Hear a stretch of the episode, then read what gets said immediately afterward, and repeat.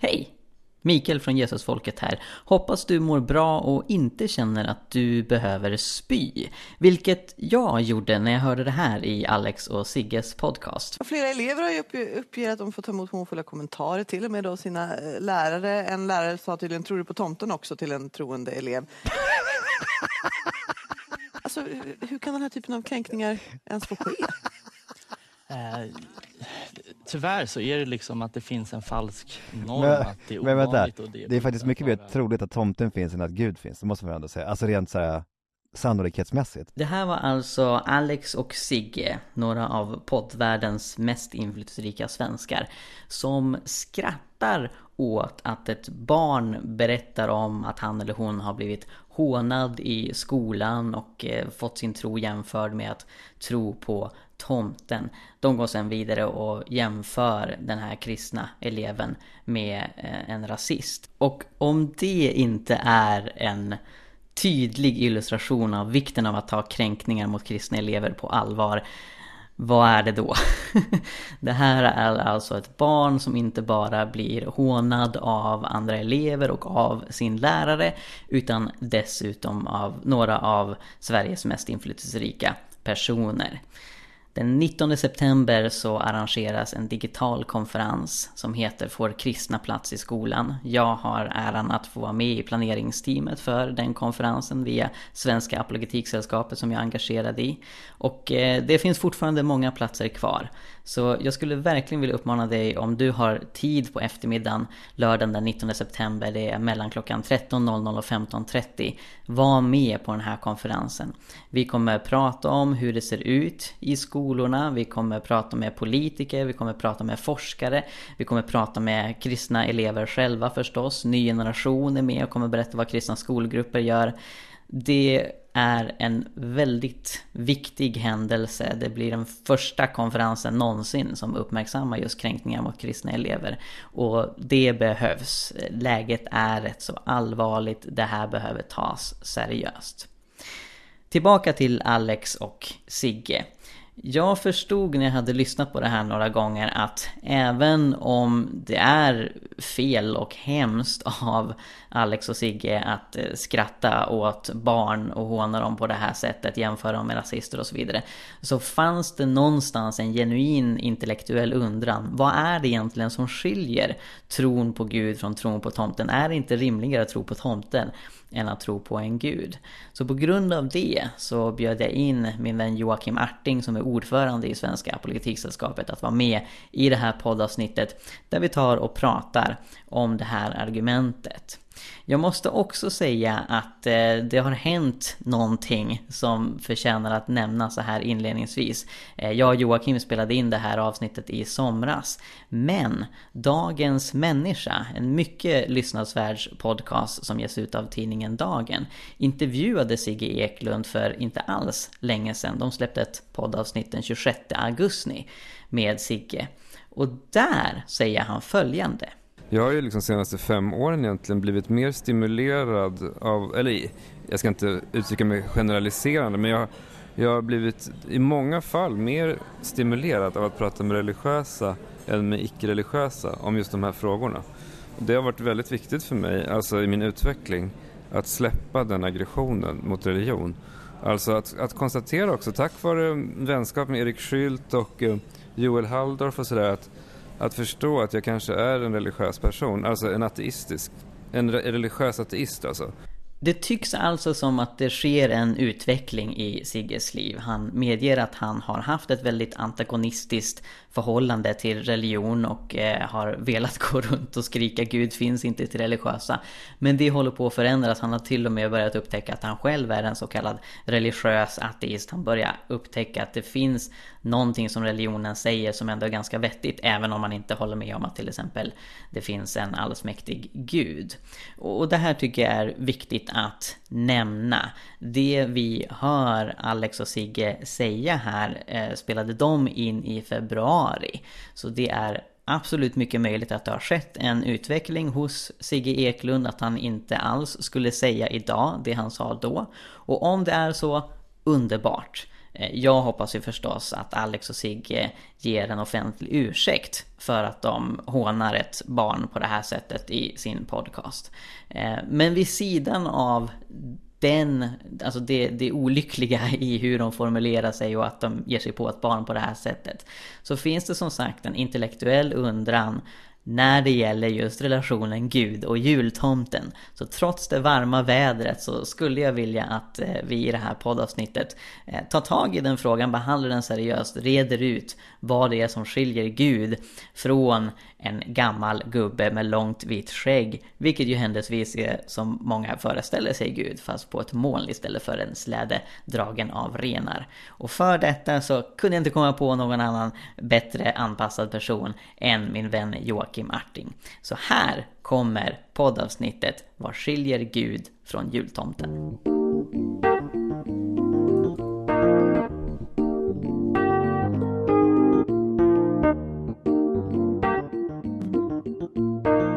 Sådär. Hallå, hallå, hallå varmt välkomna till Jesusfolket. Mitt namn är Mikael Grenholm och med mig på länk så har jag Joakim Arting. Välkommen Joakim. Tack Mikael. Du har ju varit med i Jesusfolket tidigare, men skulle du kunna färska upp vårt minne med vem du är? 25-årig eh, Uppsalabo som pluggar filosofi, eh, är också ordförande för en förening som heter Svenska Apoletiksällskapet. Precis, SAS tar apologetiken till nya höjder. Och eh, vad, är, vad är apologetik för någonting?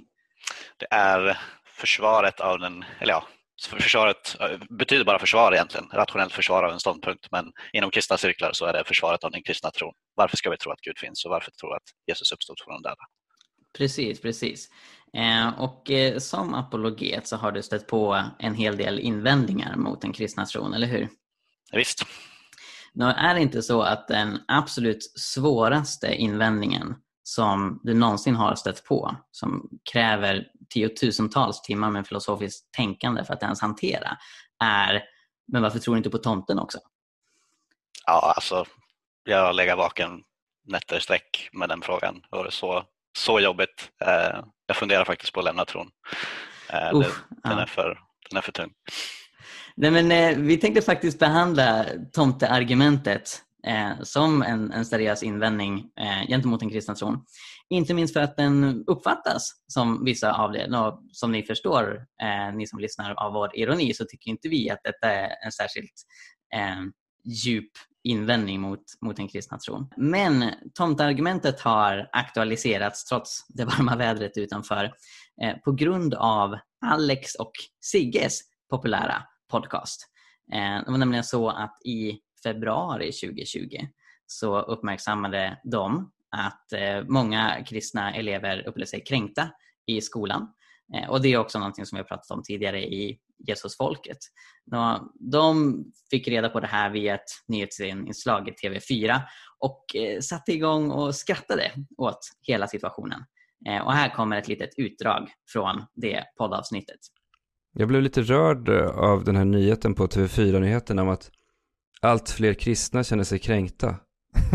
av att eh, de blir ifrågasatta. Att en lärare sa till en elev till exempel, tror du på tomten också? Jag menar att det är vårt mm. ansvar som medmänniskor att upplysa andra medmänniskor. Mm. Hjälpa dem framåt. Varannan ung kristen i Sverige känner sig kränkt på grund av sin tro och var fjärde har fått ta emot nedsättande kommentarer på, av sin lärare på grund av just sin tro. Vi säger välkomna hit till ärkebiskop Antje Jackelén och Joakim Windbom som är pedagog och konfirmandansvarig eh, inom Svenska kyrkan. Välkomna. Ja, Antje Jackelén, hur reagerar du som ärkebiskop när du hör de här siffrorna? Jag blev inte helt förvånad, men mycket bekymrad. Mm. Och flera elever har ju uppger att de får ta emot hånfulla kommentarer, till och med då sina eh, lärare. En lärare sa tydligen, tror du på tomten också, till en troende elev.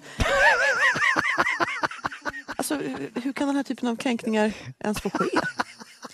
Eh, tyvärr så är det liksom att det finns en falsk norm men, att det är men vänta, och det är, det är faktiskt mycket mer troligt att tomten finns än att Gud finns, det måste man ändå säga. Alltså rent såhär sannolikhetsmässigt. Ja, eller Gud, vi vet väl ingenting om Gud, men, men man kan väl säga att det är mer troligt att tomten finns än att Jesus var Guds son i alla fall. Eller att det finns ett liv efter detta och allt sånt. Det är ju liksom, det, men det, det som jag reagerar på är att om, om en elev hade sagt du vet att alla muslimer hatar kvinnor va? Då skulle ju en lärare få respekt om han eller hon sa, tror du på tomten också? Mm. Jag menar att antingen så ber vi folk, kristna och tomtetroende och rasister och homofober att förklara sig. Alltså underbygga sina argument med fakta. Eller, eller så får de, eller så låter vi dem alla hållas. Varför skulle vi, det blir, det blir alltså våran, våran kritik mot rasister blir inte särskilt, har inte någon särskild tyngd. När, vi, när vi säger till dem, vad då har du några bevis för att, om vi, om vi ibland tycker att det är okej att inte ha några bevis. Mm. Sverige håller på att vakna va, tydligen. Sverige adapterar, moderniseras. Är du kristen? Nej, och jag drömmer om, det hade varit spännande om det en dag kom någon Thomas Pettersson eller Petersson typ. Som sa att i, i maj så kommer förklaringen. Verkligen. Jag har hittat beviset. Först ko- kommer filter ut. Lösningen. Svaret. Ja, just det. Alltså det skulle inte förvåna mig om Mattias Göransson nu börjar ladda inför oktoberpubliceringen med svaret på, på gåtan om Gud. Det kommer vara ett kanonavslöjande. Ja. Yes, så det där var alltså ett utdrag från avsnitt 405 av Alex och Sigges podcast. Eh, och när jag hör detta så, så blir jag väldigt provocerad och väldigt ledsen eh, över att de verkligen skrattar åt en situation som för väldigt många elever är rätt så hemsk. Joakim, vad, vad tänkte du när du hörde det här? Jag reagerar väl mer på hur avfärdade de, de var i sin, sin hållning. De tog väldigt många saker för givna. Eh, som, ja, vi kommer väl diskutera mer om det själv, men jag tyckte det var väldigt eh, tunt eh, innehåll överlag. Mm, precis. Och, och, och till Alex och Sigges försvar så har de inte jättebra koll på hur situationen ser ut för kristna ungdomar i skolan. De har inte läst rapporten från Sveriges kristna råd som det här inslaget uppmärksammar utan de har bara liksom stött på det här i TV4. De tyckte att det var en lustig kommentar om jultomten och sen så spinner de vidare på det. Eh, men i själva verket så är det här en väldigt, väldigt allvarlig situation där elever känner sig kränkta, utsatta, diskriminerade, inte bara av andra elever utan även på grund av lärare. Och faktum är att eh, hela den här jultomtekommentaren eh, kommer från en elev som uttalar sig i den här eh, rapporten Unga troende i samhället som Sveriges kristna råd släppte i, i början av året. Och jag skulle vilja läsa hela citatet för att illustrera att, att det här är inte en, en latchig liksom, jultomtekommentar som man uttalar med en klackspark utan det här är någonting ganska allvarligt. Eleven säger så här. Jag blev kallad dum, fick kommentarer som trodde på tomten också, hånades med vulgära skämt om min tro och jag blev utfryst av vissa grupper. Värst var min gymnasielärare i geografi som inte bara uppmuntrade det värsta utan sa det värsta. Jag lyfte det flera gånger men fick inget stöd av någon i skolan. Och för Alex och Sigge, och som sagt de har inte hört det här citatet men Alex och Sigge presenterar det som om det här vore jämställt med kritik av rasister. Liksom, om vi ska kunna kritisera rasister som tror på saker utan bevis, ja men då kan vi väl säga till elever, eh, tror du på tomten också? Om en lärare säger så så är det väldigt bra. Ja, det den här eleven trycker på är inte min lärare var så hemsk att han eller hon sa tror du på tomten också? Utan eleven ger fler exempel på hånande, dumförklarande kommentarer och säger att läraren var värst. Och det är ganska hemskt att ta del av. Mm.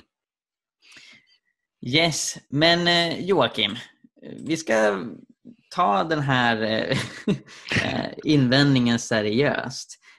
Nu är det förstås så att Alex och Sigge har ju någon form av humorpodcast. En hel del av vad de säger är ironiskt. Och jag kan tänka mig att några som lyssnar på detta tänker att nej men, det är klart de inte är seriösa när de jämställer Gud med, med tomten och säger att kristna är som rasister. Men jag tror faktiskt de är det. Alltså, även om, om det uttalas med mycket skratt och, och, och sådär så finns det en, en seriös underton. Och, och Den misstanken förstärktes när en vän till mig berättade att eh, hon hade kontaktat Sigge privat och konfronterat honom utifrån de här kommentarerna. Frågade honom eh, varför eh, nej, så här var frågan ordagrant. Tröttnar ni aldrig på att kritisera och håna religiösa människor? Och då svarade Sigge ordagrant nej. på samma sätt som vi kritiserar rasister, kvinnoförtryckare och homofober. Magkänsla måste motarbetas. Eh, så dels är hån och kritik ganska jämställt för Sigge och, och, och dels så tycker han genuint att det här är liksom en korkad hållning att, eh, att ha. Eh, och, och, han fortsätter då att skriva till min vän att kan, kan du då förklara för mig vad som är skillnaden mellan Gud och jultomten? Varför, varför det skulle vara rimligare att tro på Gud än att tro på jultomten. Mm. Så nu kommer vi Joakim till Alex och Sigges undsättning och ja. ska försöka förklara vad som är skillnaden mellan Gud och jultomten. Så jag lämnar över bollen till dig Joakim. Vad är skillnaden? Ja, precis, det är lite roligt. Alltså, om man bara hör det här, och nej, någon, jämte, någon sa att eh, tro på Gud är samma sak som att tro på jultomten, eh, då tycker jag synd om den kristna som tar den jämförelsen på allvar, för det visar en stor brist i eh, den undervisning de får i kyrkan. För det, det är inte ens på kartan, det är inte, det är inte samma spelplan, det är inte samma kategorier överhuvudtaget. Um, men om vi nu ska ta den här jämförelsen på allvar, vad är skillnaden? Ja, jag kan tänka tre saker eh, till att börja med. Eh, ingen skriver, kan skriva avhandlingar eller gå till professorn på Uppsala universitet och fråga hej, jag skulle vilja doktorera i tomtens existens. Eh, kan, jag, kan jag ansöka om det? Eh, du blir utskattad i dörren och kommer aldrig få in en artikel. Däremot så skriver folk fortfarande avhandlingar och debatterar frågan finns Gud eller inte. Det verkar vara på en helt annan spelplan rent akademiskt.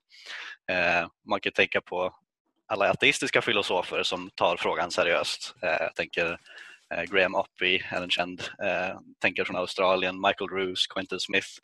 Eh, alla de här tar frågan om Guds existens seriöst Eh, och debattera artister för att det här är en viktig fråga. Det här, det här hänger väldigt mycket på. Eh, om jultomten finns eller inte, det är inte så mycket som hänger på det som jag säger. Men om Gud finns så gör det en skillnad för hela verkligheten, för hela vår förståelse av, av, av världen som, som helhet. Ehm, så man kan säga att det är en skillnad där i, i graden av hur, hur viktiga eh, frågeställningarna är. Eh, de är på ett helt annat plan. Men ehm, för andra så är det inte så många vuxna människor som börjar tro på tomten. Eh, eller så. Liksom man, man, brukar släppa tomtetro när man, när man blir äldre. Men, däremot så känner jag flera som börjat tro på Gud i vuxen ålder. Eh, där, redan där verkar det finnas en psykologisk skillnad åtminstone. Eh, vad, vad, liksom, är, det en, är det samma innehåll om det, om det nu är ingen som i vuxen ålder eh, börjar tro på tomten men det är faktiskt många tänkande människor som börja tro på Gud i vuxen ålder. Ehm, men ja, sen för det tredje uppenbart att tomten är en fysisk person om han nu finns. Han bor på en fysisk plats som man kanske kan eh, åka till eh, förhoppningsvis. Eh, vi har inte hittat någon sån plats eh, men vi förväntar oss att hitta en sån plats om han finns. Däremot om Gud finns så ska han inte finnas på någon fysisk plats. Han är inte fysisk, han är snarare grunden till att det finns någonting fysiskt från början. Så det, som sagt, det är två helt olika spelplaner, två helt olika kategorier av verkligheter vi pratar om här. Eh, just det. Ja. Just det. Så, så först och främst eh, Frågan om Guds existens behandlas seriöst i akademiska kretsar och filosofiska kretsar. Ja, det är inte en avgjord fråga så att säga. Det är fortfarande up for debate. Eh, precis, ja. precis. medan man inte tar tomtens existens seriöst. Eh, folk kommer till tro på Gud i vuxen ålder medan det är otroligt sällan ser när det gäller tomten. Ja. Och sen den tredje poängen är att tomten är en fysisk varelse om han finns. Ja. Eh, medan Gud inte är det. Och Skulle du kunna utveckla varför det är en så avgörande skillnad? Vad, vad spelar det för roll om, om tomten är fysisk eller icke-fysisk? Ja, men precis. Alltså, bruk, om man drar det till kategorin världsbilder, så Gud, jämförelse med Gud och jultomten är, är, fel på många plan. Men om man tänker en bättre jämförelse med tomten vore typ Bigfoot eller ett flygande spagettimonster. Här har vi en entitet inom universum Eh, som vi teoretiskt sett ska kunna hitta eh, och se. Eh, och som, ja, det kan vara tro på existensen av, av vilken person eller sak som helst egentligen eh, inom universum men, men det får ingen större konsekvens för hur vi ser på verkligheten som helhet. Medan om vi talar om Gud så borde vi jämföra det med tron att hela världen är gudomlig eller jämföra med tron att det inte finns någon gud alls, att materiella verkligheten, universum är allt som finns. Då pratar vi världsbilder istället. Så, att, så skillnaden mellan konkreta individuella saker och hur vi ska förstå verkligheten som helhet, eh, det är där, två, där kategorimisstaget eh, visar sig, tänker jag. Just det. Och det knyter ju också an till hela diskussionen hur Gud valde sig till vetenskap. Därför att när vi letar efter en fysisk varelse som jultomten eller Bigfoot och, och, och så vidare, då använder vi vetenskapliga verktyg. Så då försöker vi observera dessa varelser, vi kanske letar efter spår, vi kanske kollar via satellitbilder och, och, och försöker liksom hitta dessa varelser inom det fysiska universum. Medan en sån jakt på Gud inte leder någon vart utifrån att Gud definitionsmässigt är immateriell utanför universum. Så, så det blir ungefär som att leta efter en stjärna i en annan galax med ett mikroskop. Man använder sig av fel verktyg om ja. man eh, försöker liksom naturvetenskapligt hitta och observera Gud på det sättet. Eh, något som Alex och Sigge trycker på är det finns ju inga bevis för Gud precis som det inte finns något bevis för jultomten. Så därför så är, är båda dessa trossystem, om man skulle kalla det så. Det måste man ändå ge dem, alltså, det, är inte så, det är inte oväntat att de säger så. Alltså man blir mm. inte mat, direkt matad med metafysiska diskussioner i grundskolan. Eh, och är man inte intresserad, man läser inte böcker, man läser, lyssnar inte på debatter och diskussioner så det är klart man, det är lätt att man får den uppfattningen. Liksom. Så det, det, är inte konstigt att de ger uttryck för det men det visar bara på en, en djup okunskap om vart den akademiska debatten framförallt eh, befinner sig. All right. så, så var befinner sig i den akademiska debatten? Pratar man om, om faktiska bevis för Guds existens? Alltså bevis på svenska är ju lite tvetydigt. Eh, vi tänker ofta att det betyder 100% säkerhet eller så här. Nu har vi bevisat att någonting finns. Men inom filosofiska debatten så när man pratar om bevis så menar man mer evidens. Det är belägg för en ståndpunkt som gör en ståndpunkt mer sannolik än inte. Eh, och där är som sagt frågan inte avgjord. Folk argumenterar fortfarande för att givet att Gud finns så är det här fenomenet eh, inte så osannolikt men givet att Gud inte finns så är det här fenomenet osannolikt. Eller givet det här fenomenet så är det mer sannolikt att Gud finns än inte och så vidare. Så det är sådana diskussioner man har till exempel om universums början, universums finjustering, moral och så vidare. Men det kanske vi kommer in på sen. Just det. Och, och, som du säger, det, det, finns en hel del att upptäcka där. Jag skulle gissa att Alex och Sigge, som du säger, inte har satt sig in i eh, Guds argument som diskuteras på filosofisk nivå. Um, och, och, och, det är en ganska stor skillnad och, och det för oss tillbaka till den första punkten om, om vad det akademiska läget är. Att man pratar inte om argument för tomtens existens. Um, för det är ganska svårt att komma på vad, vad sådana argument skulle vara. Alltså den klassiska tomtebilden um, var det någon som skrev någon um, fyndig artikel om för inte så länge sedan om en tomte som faktiskt besöker alla skorstenar i världen under en natt eh, skulle behöva åka så snabbt att tomten eh, brinner upp. Så, så den artikeln argumenterar för att eh, det, det, det, kan vara möjligt att tomten fanns. Ja. Eh, men det är inte möjligt att tomten överlevde sin första tomteresa. Eh, och, och, ja, på grund av det och andra anledningar så, så tas inte tomtens eh, existens seriöst i akademiska sammanhang.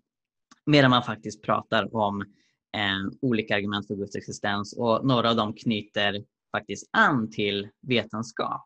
Så för den som inte har koll på den här diskussionen, du nämnde finjusteringsargumentet för mm. Guds existens. Skulle du kunna presentera det väldigt kort, vad det går ut på och hur det knyter an till det vetenskapliga läget om universum? Ja, precis, så uh, fysiker och kosmologer har hittat när de gör sina matematiska beräkningar på det tidiga universum eller på universum som det ser ut nu eh, så hittar man flera sådana här konstanter, värden eh, som måste vara på, eh, falla inom ett visst vad heter det, range-område för att eh, någonting som intelligent mänskligt liv ska kunna uppstå. Så till exempel eh, hade universums expansions vad heter det, snabbhet varit för stark Eh, så hade eh, inga, inga atomer kunnat eller det hade, hade, inte kunnat bildas någon massa, det hade inte kunnat bildas planeter, allting hade bara flyttit ifrån varandra, det hade inte blivit några sammansatta eh, eh, entiteter i universum. Men hade universum accelererat för sakta, då hade det fallit ihop på sig själv och det hade, vi hade, hade inte varit här helt enkelt. Så det är massa sådana här exempel på, på värden som inte kan justeras särskilt mycket alls för att det ska gå åt skogen och inget, ingenting ska kunna finnas. kanske inte finns kemi överhuvudtaget eller, eh, och så vidare och definitivt inte liv. Då. Så att det är många som, många som tänker men det här, det här verkar skumt. Det, det är flera av de här värdena som som prickar helt rätt eh, och som gör förutsättningarna för till exempel mänskligt liv eh, möjligt. Eh, det var som någon jag tror en agnostiker, Paul Davis, sa eh, det, det verkar som om någon har monkeyed with physics. Alltså någon har mixtrat med med eh, fysiken. Liksom. Det, det, verkar designat, det ser designat ut och det verkar väldigt osannolikt att det här skulle ske av en slump. Och Det är en, en reell debatt bland fysiker och eh, eh filosofer, då, vet, vetenskapsfilosofer. Så om man tänker sig att ett universum uppstår helt slumpmässigt, som i princip alla ateister tänker sig, ehm, och, då borde liksom det som utgör grunden för naturlagarna väljas helt slumpmässigt så att vi just har den gravitationskraft vi har, det är bara en slump precis som allt annat. Ja. Då om, om man tänker att, att man gör en, en sån simulation i en dator, så nu knappar vi in några nummer på naturlagar helt random och kör igång den här simulation, sim, simulationen och ser om vårt universum innehåller liv så är svaret nästan alltid nej. Ja. Och, och, nästan alltid är en underdrift. Alltså då, då pratar vi om 99,99999 och så vidare ja. procent av fallen. Eh, och, och, Det skapar ett bekymmer för de som menar just att, äh, att universums uppkomst är en slump. Eh, Christopher Hitchens, eh, medan han levde, sa att eh, det här var enligt honom det starkaste argumentet för Guds existens och jag har stött på flera andra ateister som jag har tror Anthony Flew blev eh, Eh, en känd artist tidigare blev övertygad om att Gud fanns senare i sitt liv eh, och just eh, finjusteringsproblemet eh, var en stor faktor eh, för honom att eh, börja tro att okay, det kanske finns någon som har designat universum. Sen så blev han inte kristen eller trodde på någon personlig gud, han blev någon slags deist. Men ändå, det övertygar många skarpa, kloka människor om att okay, här är det någonting mer än bara slump. Design verkar vara en bra förklaring på det här fenomenet. Precis. Det är inte övertygat någon vad jag vet om att jultomten finns. Nej. och det är också ett problem med att jämställa tro på Gud och, och, och tro på jultomten. Att jultomten är överhuvudtaget inte någon som någon tänker sig har skapat universum. Eh, så en, en, en sån här typ av argumentation går ju ut på att det verkar som att vårt universum är finjusterat för liv. Att vårt universum tillkom bland annat med syftet att faktiskt vi skulle finnas här det är ett argument för en gud. Det är inte ett särskilt tydligt argument för en skäggig gubbe som delar ut presenter. Eh, så, så det är också ett Visst, kategorimisstag. ja, och här kan man utveckla med att säga att Gud har Alltså att, att, att postulera att Gud finns ger ju en förklaringskraft till väldigt många olika områden av verkligheten. Det kan förklara varför någonting finns, varför universum började existera eh, och inte alltid har funnits till exempel. Och kan jag förklara flera områden i, i verkligheten medan om tomten finns, så, so what? det förklarar inte särskilt mycket alls, eh, ger oss ingenting eh, det verkar inte ha personligen... Ger oss presenter? Ja, det, det, det är sant. Det är sant. Fair enough. Men man tänker så här, hur många kan eh, gå runt och tacka jultomten för att de har förvandlat deras liv, släppt mm. dem fri från droger och missbruk och eh, eh nihilistiskt mörker. Liksom. Eh, mm. det, ja, Gud är en helt, helt annan kategori av, av eh, saker att diskutera helt enkelt. Ja, men precis, precis. Och vi pratade tidigare också om det här att vuxna kommer till tro på Gud medan eh, de inte kommer till tro på tomten. Jag kan tänka mig att en del skulle invända men det är väl helt irrelevant. För, för länge sedan så trodde man att eh, solen vad är det? Solen snurrar runt jorden och inte tvärtom. Eh, nu glömde jag bort vad, vad det är som snurrar. jag tänker att, det är min hjärna som snurrar just nu. Eh, men, men så här, om, om folk säger so, so what, att, att vuxna inte kommer att tro på tomten men att de tror på Gud, det, det är väl liksom inget argument för att Gud faktiskt finns. Vad skulle du säga till det? Visst, du håller med om det? Det är, det är, inte nödvändigtvis ett argument för att Gud finns men det visar att tro på tomten och tro på Gud inte är i samma kategori av tro. Det. det är inte samma sorts trosföreställning. Det, det verkar finnas något mer här. Eh, och Nej, sammantaget med de andra saker vi sa, att det här diskuteras aktivt, det är inte en avgjord fråga. Eh, det visar på att det finns en skillnad mellan kategorin ja. Gud, kategorin tomte. Nej men exakt. exakt. Och, och, det är ju precis vad Alex och Sigge frågar efter. Vad ja. är skillnaden mellan att tro på Gud och, och tro på tomten? Och jag tror vi, vi har gett dem en hel del saker att, att fundera ja, och, på här. Men alltså i slutändan så blir det mest intressant att faktiskt gå in på de konkreta argumenten som förs. Där de påstådda evidensen då, om vi ska använda det, de mm. uttrycken. Och då är finjusteringen till exempel ett sånt. Eh, som diskuteras livligt. Ja, precis. Nu, Alex och Sigge säger också att om vi ska kunna kritisera rasister på ett konsekvent sätt så måste vi också kritisera religiösa. Då får religiösa elever stå ut med att de får höra att deras tro är jämställd med att tro på tomten. Um, därför att för Alex och Sigge, som de uttrycker det i podden, så um, är rasism ett tankesystem som inte bygger på några bevis. Ehm, det är snarare byggt på känslor, magkänsla och, så vidare. Att eh, min, min ras är överlägsen alla andra raser. Och på samma sätt är det med religiös tro. Att det är en magkänsla folk har. Jag känner att, att Gud finns. Ehm, och därför så, så är kritik mot religiösa, och inte bara kritik utan det de pratar om här är ju rent hån jämställt med kritik mot rasister. Vad skulle du svara på det? Alltså, vi var inne på det, det är inte konstigt att de har den uppfattningen att eh, de, de ser inga skäl för, för rasism, de ser inga skäl för homofobi eh, och de ser inga skäl för, för kristendom. Alla är på samma spelplan och så säger de att vi vill, ha, vi vill ha fakta, man måste underbygga sina argument med fakta och så vidare. Alltså, och det, det, är ju en, alltså det är ju rätt att till exempel om, någon blir, om en kristen blir obekväm för att någon ifrågasätter den, då är det den kristna som har problem, inte den som ifrågasätter. Alltså någonstans Eh, att gå i skolan, vi måste bli ifrågasatta och våga tänka till vad vi faktiskt står och tror på. Eh, men att säga att de, faktiskt, de här trosystemen faktiskt är på samma plan, det är en annan sak. Eh, och det visar att det är en, eh, den okunskap de verkar då ha eh, över vad, vart argumenten, debatten ligger. Liksom. Är det en, visst är det en avgjord fråga. Eh, man, kan, man kan nästan säga att rasismen är en avgjord fråga. Det, det, liksom, det är inte, om det, den, är den som ifrågasätter det som måste komma med bevis, inte den som eh, det är inte den som, som tar avstånd från det. Medan gudstro är inte på samma plan. Eh, det är inte en avgjord fråga vilken världsbild som är korrekt. Eh, det är fortfarande up for grabs. Så att jag förstår deras hållning, varför de, de, de ser inga skäl för det ena, då, då vi vill ha skäl för det andra. Och det, det är bra, fine så. Men låt oss då prata om evidensen. Låt oss tala om universums början, finjustering, moral eh, och så vidare. Eh, så det, det, är lite vad jag tänker. Det, det blir som att de helt enkelt uppmanar kristna att ägna sig åt apologetik.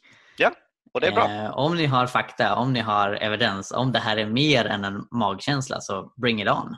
Ja, helt eh, rätt. Ja men verkligen. verkligen. Är, det är bra poäng, man ska inte kräva evidens när det passar sig och strunta i det när det inte passar sig. Man behöver skäl för sin ståndpunkt. Och helt bra, låt oss då diskutera evidensen. Eh, Precis. Sen så tycker jag det är olyckligt att de jämför kristendom med rasism och homofobi som är så väldigt tydliga eh, diskriminerande och kränkande ideologier som eh, de kanske helt enkelt tänker sig att, att kristendomen väl tillhör samma sorts av, av tankesystem. Eh, men det skulle inte kan, säga man, kan, man kanske inte behöver dra det så långt. Jag, jag tänker det bara mer, hej, de här trosystemen saknar belägg, kristendomen saknar belägg. Det är samma kategori av saknar belägg. ja, men visst, vi ska inte lägga ord i deras mun samtidigt så det de jämför kristendom med är inte andra religioner. Eh, Nej, visst. borde ligga närmare till hans. Eller ens ja. politiska ideologier. Vilket jag tycker ja. är ganska jämförbara med, med religioner i, i många avseenden. I och med att man har något mer än bara liksom vetenskaplig evidens utan man dessutom lä lägger på andra liksom, moraliska ståndpunkter och andra liksom, eh, icke-fysiska ståndpunkter. Ja. Eh, så, så, så det tycker jag blir ganska olyckligt i, i hur de presenterar det hela. Ja. Eh, har du någon övrig tanke utifrån vad de säger alltså, här? De sa, det var någon av dem som sa att det, det är mer sannolikt att tomten finns än att Jesus var Guds son och att det finns ett liv efter detta. Eller ja. Och så tog, det tog ja men det är självklart, så är det. Men här vill jag fråga baserat på vad? Nu är det vår tur att kräva evidens. Eh, för om du ska säga att någonting är osannolikt, mer osannolikt än något annat, då måste det skäl för det. Man måste ju underbygga sina argument med fakta, Alex och Sigge. Eh, vad gör ateism mer sannolik än gudstro? Det måste man argumentera för, det kan man inte bara förutsätta. Eh, Ja, nej, men verkligen. Och, och, den kommentaren föregicks av att någon av dem, jag har inte riktigt lärt mig vems yeah. röst som är vilken, eh, men, men, men någon av dem säger att ja, men Gud kan man ju tänka lite si och så om. Men ja. att Jesus skulle vara Guds son och att det finns ett liv efter detta. Det presenterar han som mycket mindre sannolikt än att det finns en Gud. Eh, och till Och det, viss... det, det är mer sannolikt att tomten finns än Och det, och, ja, precis, det är mer Eh. sannolikt att tomten finns än att Jesus är Guds son. Ja. Och på ett sätt kan jag förstå hur han tänker här. För på något sätt är Guds existens någonting grundläggande som man först behöver ta itu med för att sen komma till punkten den här historiska personen som levde för 2000 år sedan är denna Gud och att det finns ett liv efter detta. Samtidigt som just liv efter detta är någonting som ingår i väldigt många religiösa traditioner, inklusive religiösa traditioner som förnekar att det finns en gud. Och då tänker jag inte minst på varianter av buddhismen. Det finns buddhism också som tror att, att gudar finns, eller det finns buddhism som tror att Buddha var en gud. Eh, men den som är mer känd i västvärlden och som har blivit mer populär här är ju en form av ateistisk buddhism. Eh. Och där är det lite svårt att se vad är det med just att det händer något efter döden som skulle vara än mindre sannolikt att Gud finns till den grad att jultomten hamnar före i Ja. sannolikhetskategorin. Nej, men precis. Här, här, här verkar de göra flera antaganden som de inte stavar ut. Eller, eller de kanske har bra argument men de ger inga här i alla fall. Ja, Eh. precis, precis. För utgång, utgångsläget vore ju annars att de alla är likställda. Om vi inte har några evidens för varken eller då, då är alla lika sannolika. Men om de nu gör en sannolikhetsbedömning att den ena är mer, mer sannolik än den andra då måste du ha ett argument för det. Ja, men precis. Men det som jag tycker är ganska tjusigt med hur de formulerar det här, det är att jag skulle säga att det finns ett argument som pekar på att Jesus var Guds son och att det finns ett liv efter detta samtidigt. Och då tänker jag förstås på den historiska argumentationen för Jesu uppståndelse. Vi har släppt ett eh, poddavsnitt i Jesusfolket där jag går in lite djupare i hur det argumentet kan presenteras. Eh, Men jag är nyfiken på hur, hur du skulle formulera det Joakim, eh, ganska kort. Vad finns det för historiska skäl att tro att Jesu uppståndelse faktiskt skedde på riktigt? Det baserar sig på en vanlig historisk undersökning som man undersöker alla andra antika källor. Eh, är det tidiga, tidiga handskrifter, tidiga ögonvittnen? Eh, är handskrifterna bevarade så som de var från början och så vidare? Och i de texter som rör Jesus har vi väldigt tidiga eh, handskrifter och eh, ögonvittnesskildringar som, som eh, kan fastställa några grundläggande fakta. Då. Så man brukar prata om att de flesta historiker är överens om att Jesus blev korsfäst, eller alla är överens om att Jesus blev korsfäst. Eh, att han blev begravd, eh, att de, majoriteten är överens om att graven fanns tom. Eh, de är överens om att lärjungarna hade upplevelser som de trodde eller tolkade vara Jesus som levande efter att han var död. Eh, den, de tre huvudpoängerna, eller fyra huvudpoängerna, eh, kan man sedan bygga ett argument för att säga okej, vad har vi för förklaring till detta? Liksom, kan lärjungarna ha stulit kroppen? Kanske Jesus inte var död? Kanske de glömde vart graven låg? Och så vidare. och så vidare. Eh, men det visar sig att alla de här eh, alternativa vägarna har försökts och idag när jag pratade med eh, Mike senast eh, när han var här i, i Uppsala så han sa nej, det, man har ingen riktigt naturalistisk hypotes som man kör på längre. Liksom. Hallucination kanske var den senaste. Liksom. Ja, men lärjungarna Mm. hallucin- hallucinerade men det är inte så hallucinationer funkar, tyvärr. Eh, läs på lite, det, det är inte så det funkar. Eh, Nej, precis, för det, det måste ju vara masshallucinationer för att fungera. och på olika platser, olika tillfällen, olika Mm. människor, eh, grupper av människor i vissa fall, enskilda an- andra fall.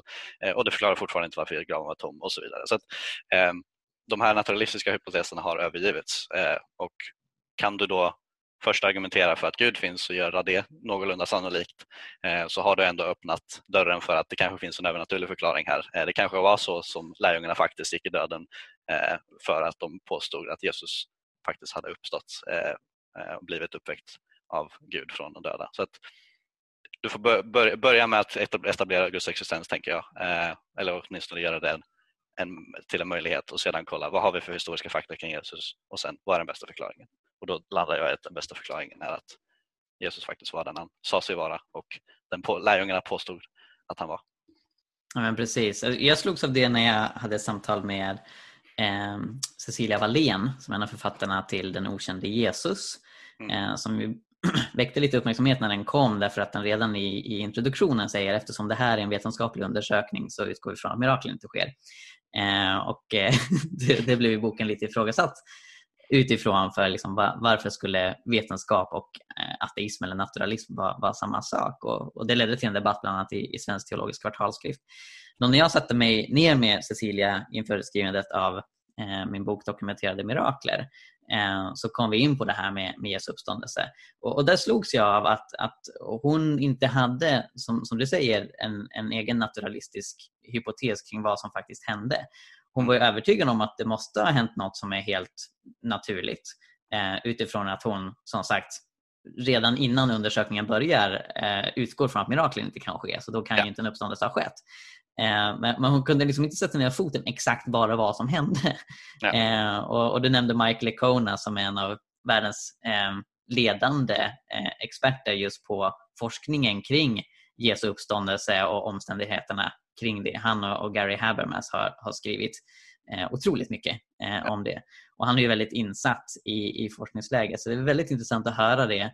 Eh, för mitt intryck var ändå att, att just masshallucination fortfarande var den, den, populäraste teorin. Ja, det, det, verkar, det verkar vara mest populär men så här, man, den, den, den håller inte eh, nej men, nej men för, för granskning. Så att den, den börjar tappa kraft också. Exakt, och, och, det man går över då snarare än att man hittar en ny hypotes för att så många andra redan är, är beprövade och, och, inte funkar, så som, som du nämner att, att lärjungarna stal kroppen eller att man gick i fel grav och så vidare. Att, att det gör att man hamnar i någon slags naturalistisk dimma. Liksom. Någonting naturligt hände här, men vi kan inte säga vad det är. Men så här, naturalismen är sann, därför måste någonting annat än Gud uppväckte Jesus från de döda vara förklaringen av det här händelsen. Och visst, har du väldigt starka skäl för naturalismen och eh, väldigt eh, dåliga skäl för, för gudstro, då, då kan jag se hur man hamnar där. Men mm. sen, sen ser jag inte hur man hamnar där. Eh, för att jag ser inte argumenten som så starka för naturalism till exempel. Men det är en annan... Nej men precis, ja. och jag tror att väldigt många vardagsnaturalister eller vardagsateister, där jag tror att Alex och Sigge ingår, absolut inte har tänkt igenom några särskilt tunga argument för naturalismen. Och, och liksom Nej, visst.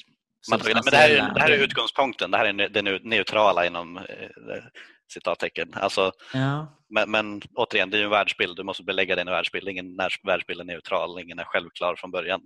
Eh, du måste argumentera för den om du vill säga att den är mer sannolik än någon annan.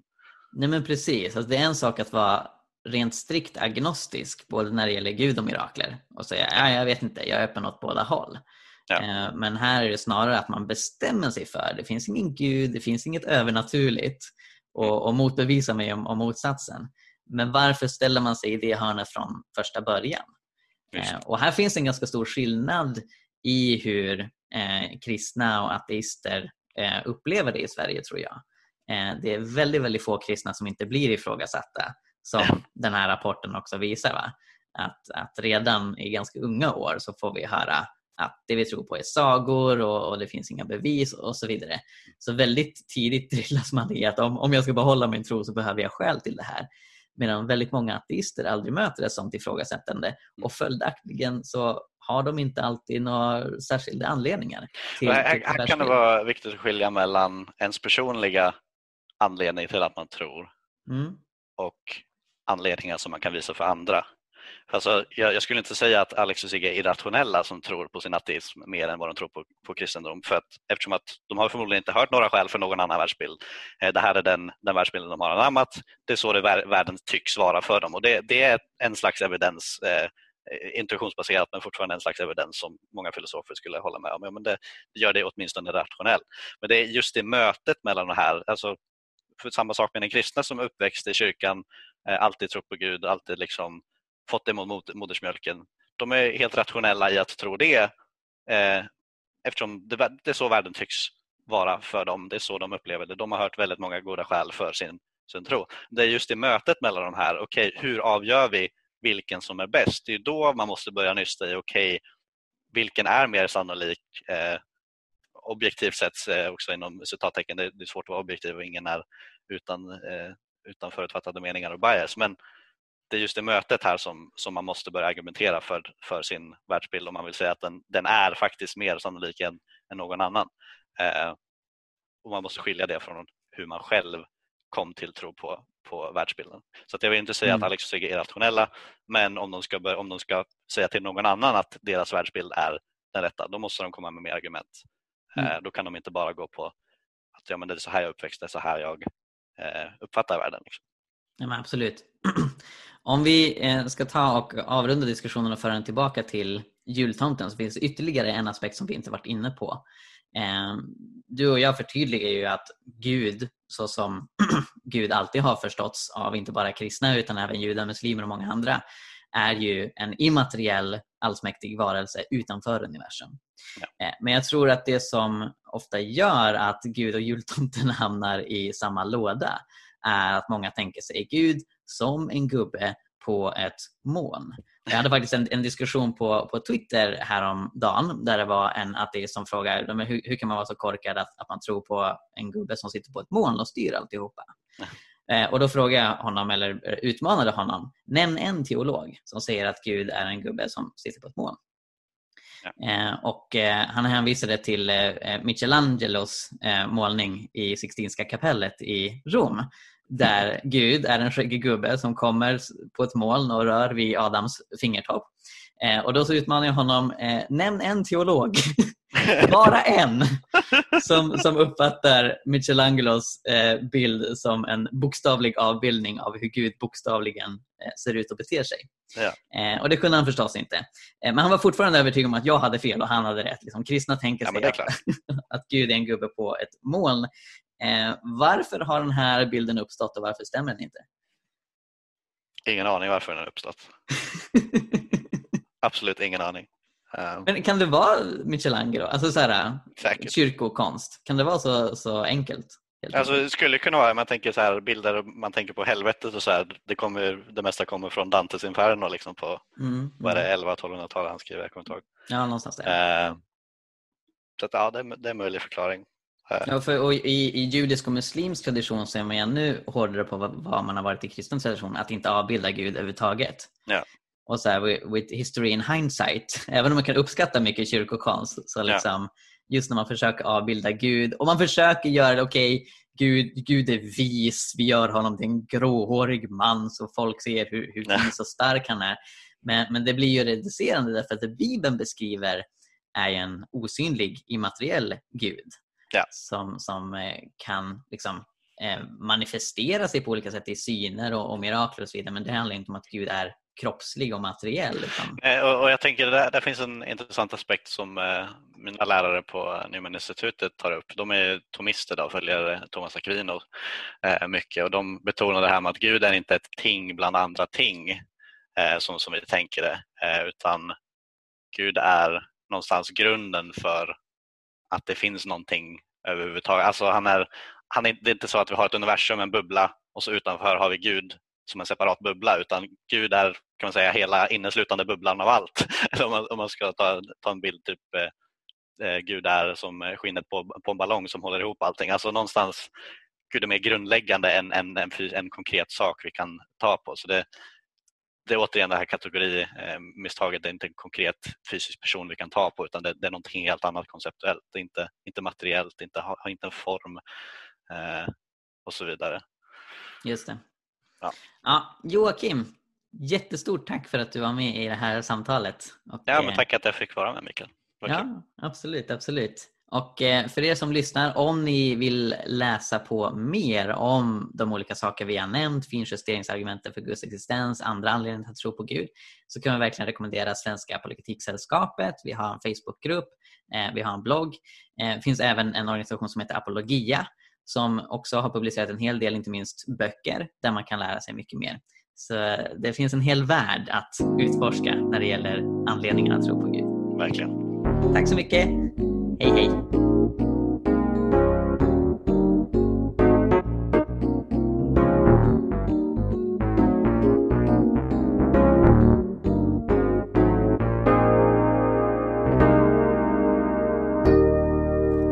Tack mycket för att du lyssnar på Jesusfolket. Om du vill höra mer så se till att prenumerera på iTunes, Spotify eller valfri podcastapp.